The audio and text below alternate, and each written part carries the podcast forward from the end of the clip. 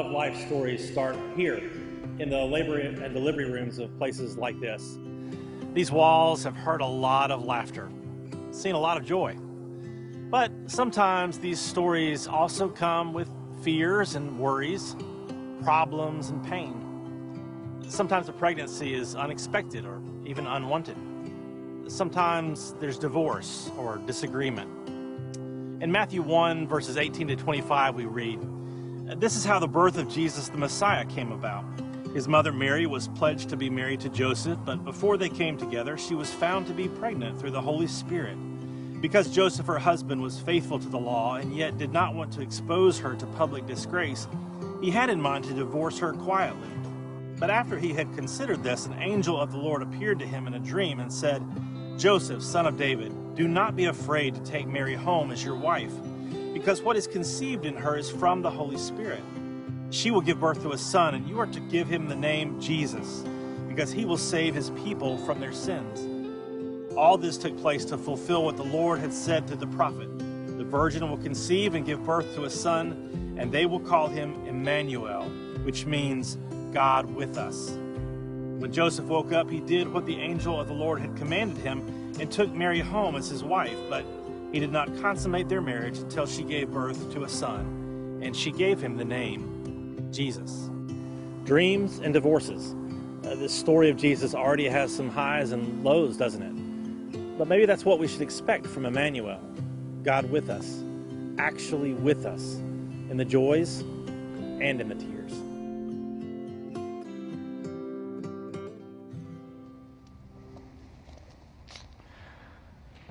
Good morning. Thank you so much for being here today. I also want to say hello to all of you who are watching online or on television. For those of you who are in the room, if you would, please make our television online audience welcome, please. Give them a big hand.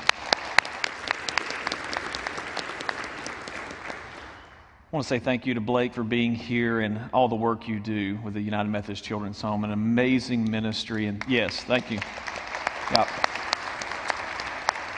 An amazing ministry, and thank you, Frazer, for your continued support of that ministry. I also want to say happy birthday to Pastor Ken Roach, who's sitting right over here. Big happy birthday to him. Give him a big hand.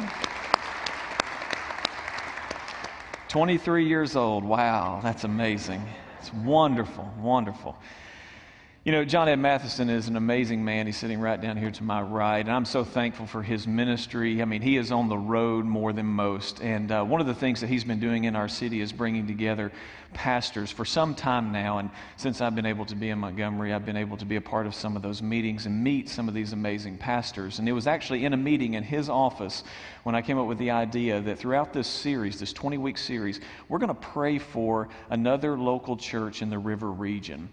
We did this last week, and this week we're going to pray for First Baptist Church in Montgomery and their new pastor, Mark Buffet. Mark is a wonderful young man. I've got to meet him on several occasions. We actually had lunch a few weeks ago, and I'm so thankful for his heart for building the kingdom. And so, as we pray and prepare our hearts to receive his word, let's lift up First Baptist Church. Father, we thank you so much.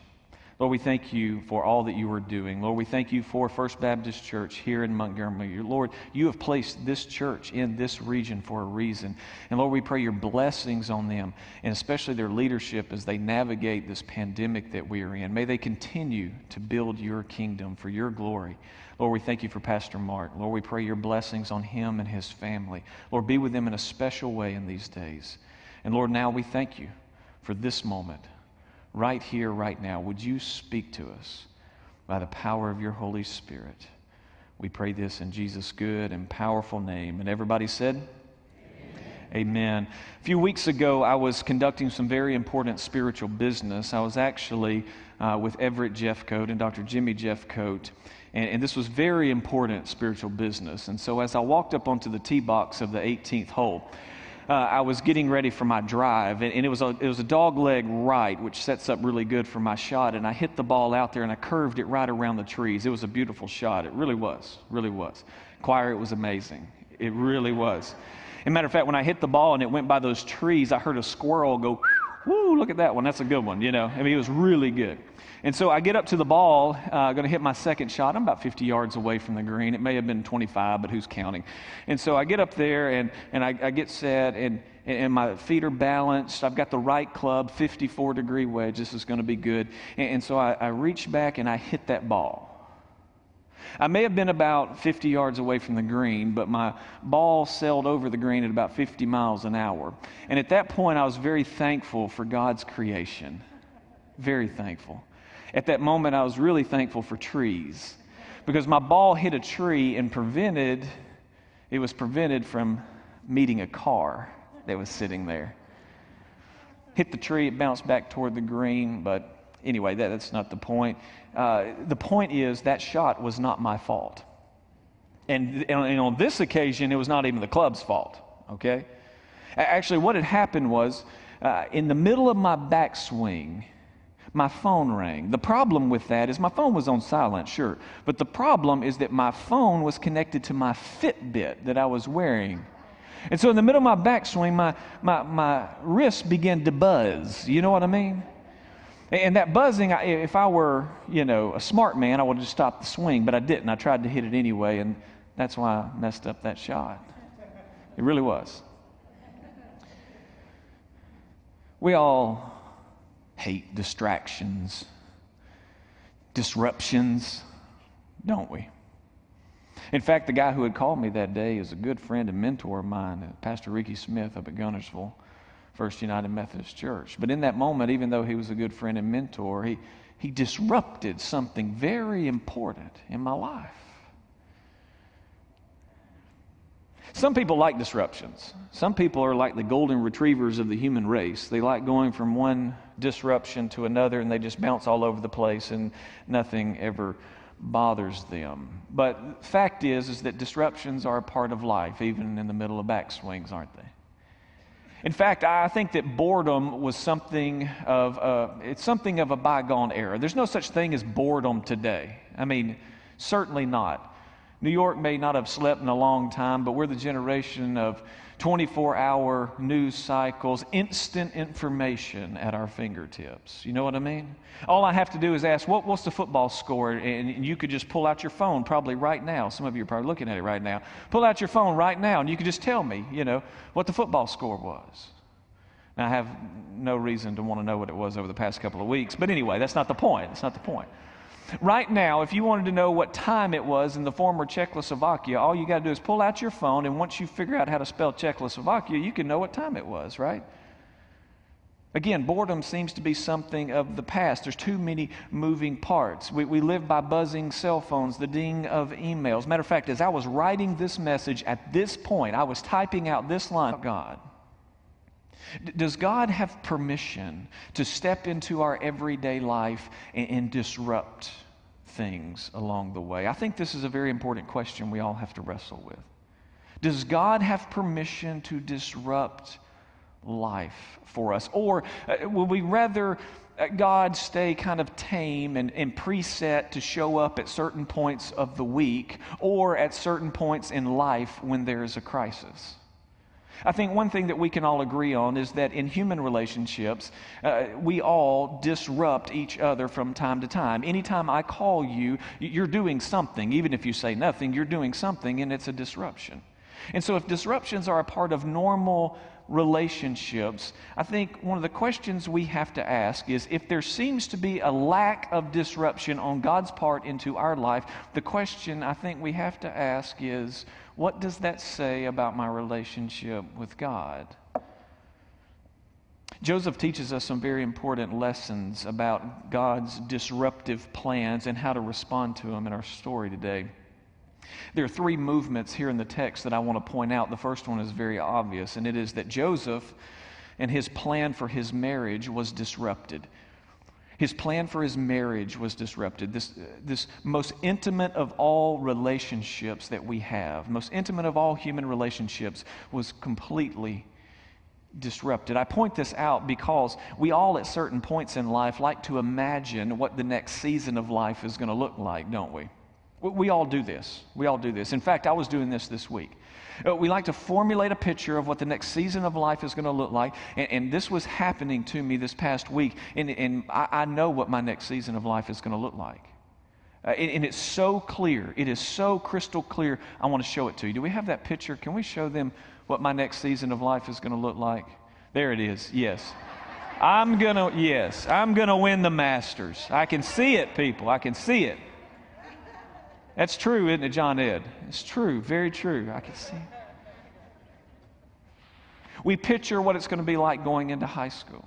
We picture freshman year of college. We picture that first day at the new job. We picture the wedding day. We picture the firstborn. We picture those moments when we sign our life away on that new house. But it's going to be okay because on game day, there are going to be barbecues and a lot of friends are going to come over and, and, and we're, we're going to eat out on the back porch or patio. It's going to be fine. But we picture it, don't we? We picture raising our kids with the one we married and everybody staying happy and healthy.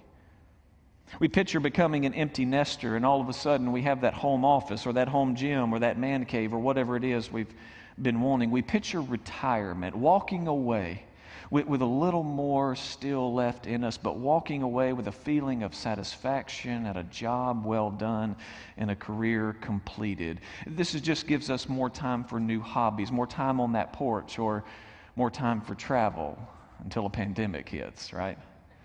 We picture these moments, we write them on the imaginations of our mind. We can see them. I think Joseph had a picture. I think Joseph had a picture of what it was going to look like. I think he pictured a life with Mary, children, a career of some kind, a business or a trade. His picture did come with the reality of Roman occupation. He knew it was not going to be easy as he was living in a land that was controlled by foreigners. They had taken over his family's land. But I think he had a picture of the future. I think he could see it in his mind. And then in one conversation, just one conversation, everything changed. The news he received was pregnancy. Joseph probably had that quasi hypnotic look that men get on their faces when he received this news, but it came with a healthy dose of confusion because of the situation. Much to Joseph's credit, though, he did not throw a holy hissy fit. Instead, he did what a lot of men do, and he starts going through a logical rationale. He starts logically thinking about how do we solve this? How do we fix this issue? We have to remember, though, as Joseph is processing this, at least early on, he did not believe that this was of God or this was from God or that God was in this in any way. And, but he did say, to his credit, he did say, I want to follow the law. No. No.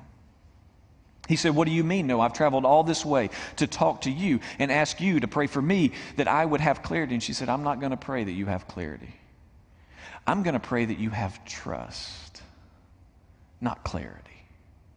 You see, the problem with crystal clear clarity, the problem with full understanding when God is on the move in our life is, well, it's simply unattainable for us. That's why God said in Isaiah 55, verse 9, My ways are higher than your ways. My thoughts are higher than your thoughts. You cannot understand. You cannot see all that I am doing here.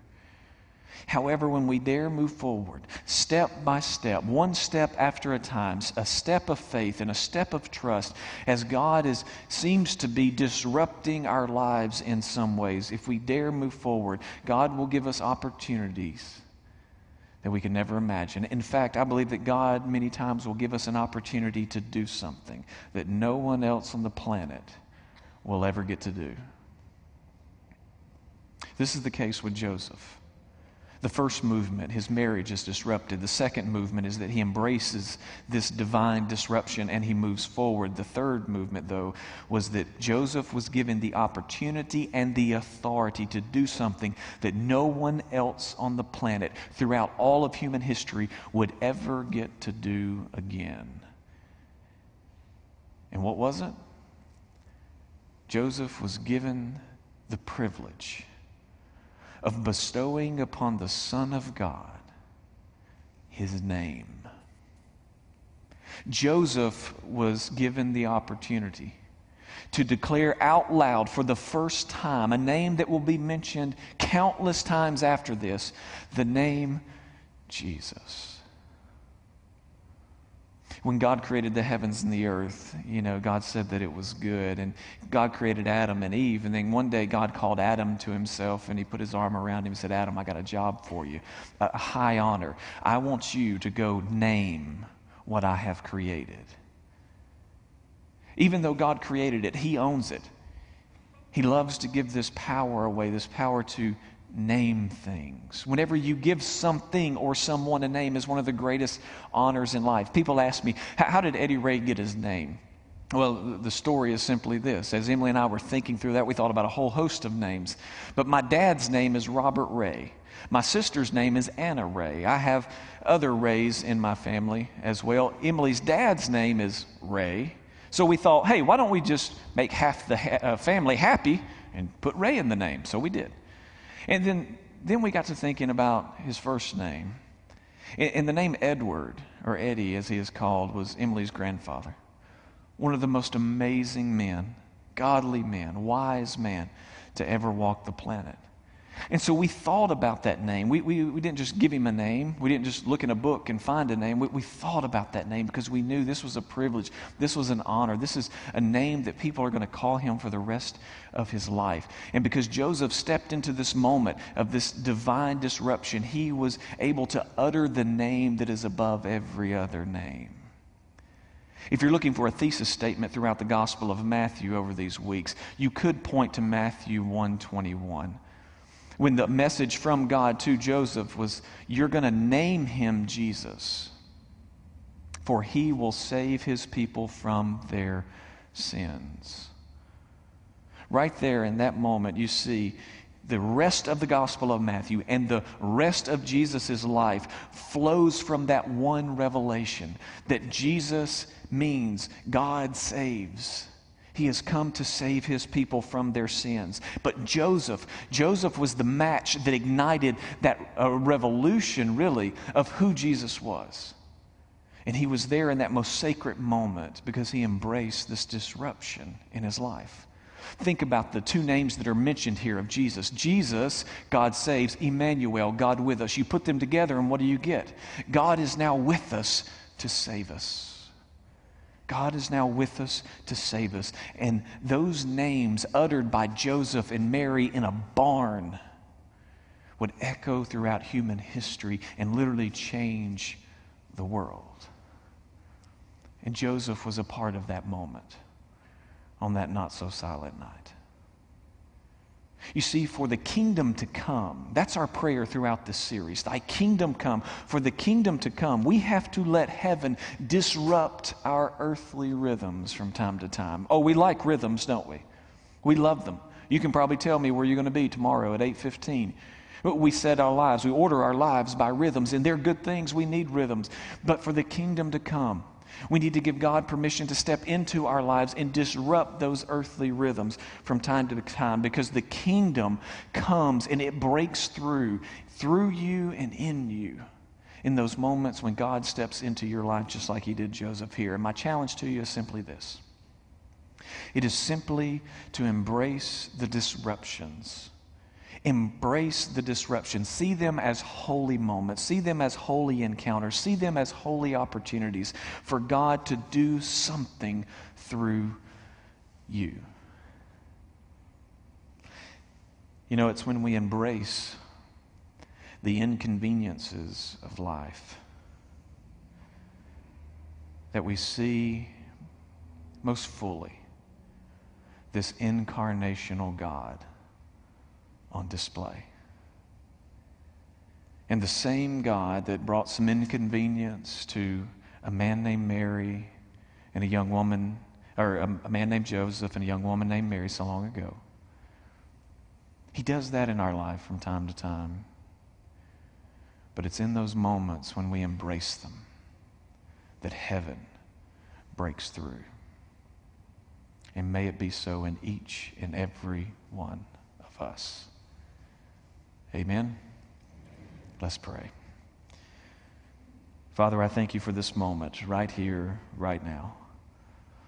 Lord, may we embrace the divine disruptions in our life. Lord, may we not seek full understanding, but may we, in faith and trust, take one step at a time and just watch what you do through us. And Lord, at the end of the day, when it's all said and done, we're going to sit back and not have pride in that, but give you all the honor and all the glory, just as we do right now, as we pray this prayer in Jesus' good and mighty name. Amen. At this time, Pastor Ken is going to come and lead us in a time of communion. You know, one of the ways, one of the ways that we experience Emmanuel, God's presence with us, is through Holy Communion. And so, as we come to this moment today for you at home, I hope that you have uh, prepared a way to participate from home. It's not the same as being here, but we know it's meaningful to participate from home. For those of you in the room, I hope that you received a packet with the elements as you came in today. And uh, if not, if our ushers would look around, if you would raise your hand if you didn't get one, uh, perhaps our ushers could um, bring one to you in this moment. You know, Christ our Lord invites to his table all who repent of their sins and earnestly seek him and seek to live in peace with one another. And so let's take a moment now to just confess our sins before him and remember his forgiveness of us. Merciful God, we come to you today in this holy disruption, this moment when you are inviting us to your table. And we uh, confess to you that we're not worthy. We've not loved you with our whole heart. Uh, we've not loved our neighbor as ourselves. And so we confess our sins to you. We ask you to forgive us. We thank you for the blood of Jesus that assures us that we have salvation from sin and the ability to come into your presence. Thank you that you reach out to each one of us with assurance that if we will put our trust in Jesus, if we will not seek that clarity, but just put our trust in you, you draw us close to your presence. And so now, Lord, we receive your forgiveness. We receive your, your, new, your new life in Jesus Christ as we come to your table today. And we pray in Jesus' name. Amen. As we remember this um, good news of God's forgiveness over us, it's only right that we give thanks and praise to God. God is the creator of all things and the, and the giver and sustainer of all life. And uh, He has, in His goodness, created the world. In His faithfulness, He called a people to Himself and, and uh, sustained them by His mercy through the ages. And in the fullness of time, He made Himself known to us in Jesus Christ his Son, the living Word, who is present among us that we might know his love. And through the life of Jesus, we have experienced healing. We have experienced forgiveness through his death on the cross. We know the forgiveness of our sins. And through his resurrection from the dead, we can have eternal life.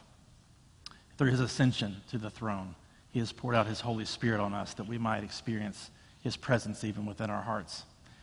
And on the night in which he was betrayed, our Lord Jesus uh, took bread. Um, he gave thanks to God for it, and he broke it. He gave it to his disciples. And he said, Take and eat. This is my body, which is broken for you. Do this as often as you do it in remembrance of me. And likewise, after the supper, he took the cup. And he blessed it, gave thanks to God for it. And he gave it to his disciples, and he said, Take and drink. This is my blood, which is poured out for you and for many for the forgiveness of sins. Do this as often as you do it in remembrance of me.